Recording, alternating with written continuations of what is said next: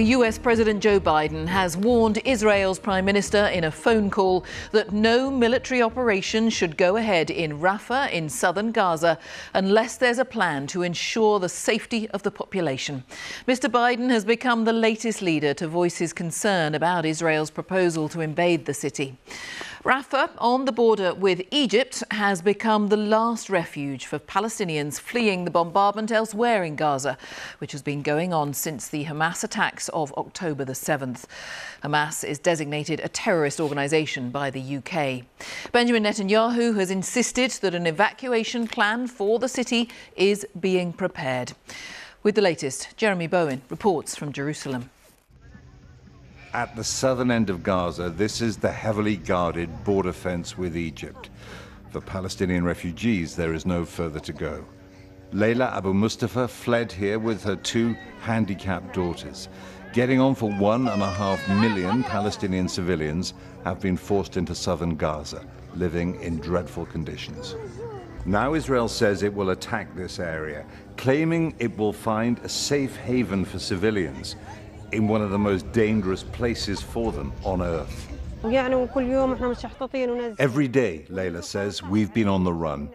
I can't carry my daughters. We are not moving again.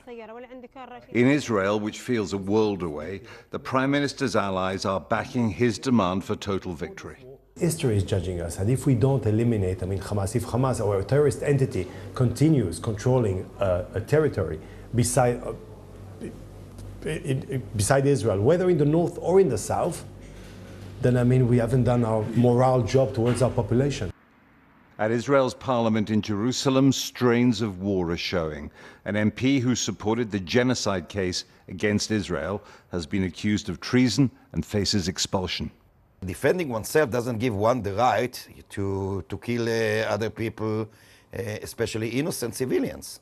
It's very clear everybody, myself and my uh, comrades, uh, we were, of course, totally uh, against the terrible carnage that uh, Hamas carried out. But we said from the beginning that the solution uh, and, is not retaliation, is not revenge, and it's not war. So what is it? Only a political solution and the strain of war here in northern Gaza. No police, no law and order, food convoys attacked. It's even worse in the south, with looters threatening to paralyze the entire aid operation. We've seen it growing over the last weeks, and I think as the situation, people become more desperate as opportunities appear. We see the attacks on these trucks, the attacks on vehicles, and now the attacks on drivers. And so it's become a very lawless area for people then to operate. And for us to operate in that, it's, it's, it's, it's impossible actually. We can't get into Gaza's chaotic, desperate tent cities to check Israel's claims that Hamas is stealing the food. The UN says it's young men not in uniform, mostly unarmed. President Biden has told Israel once again it must not attack here in Rafah unless it keeps civilians safe. One question Is Israel listening?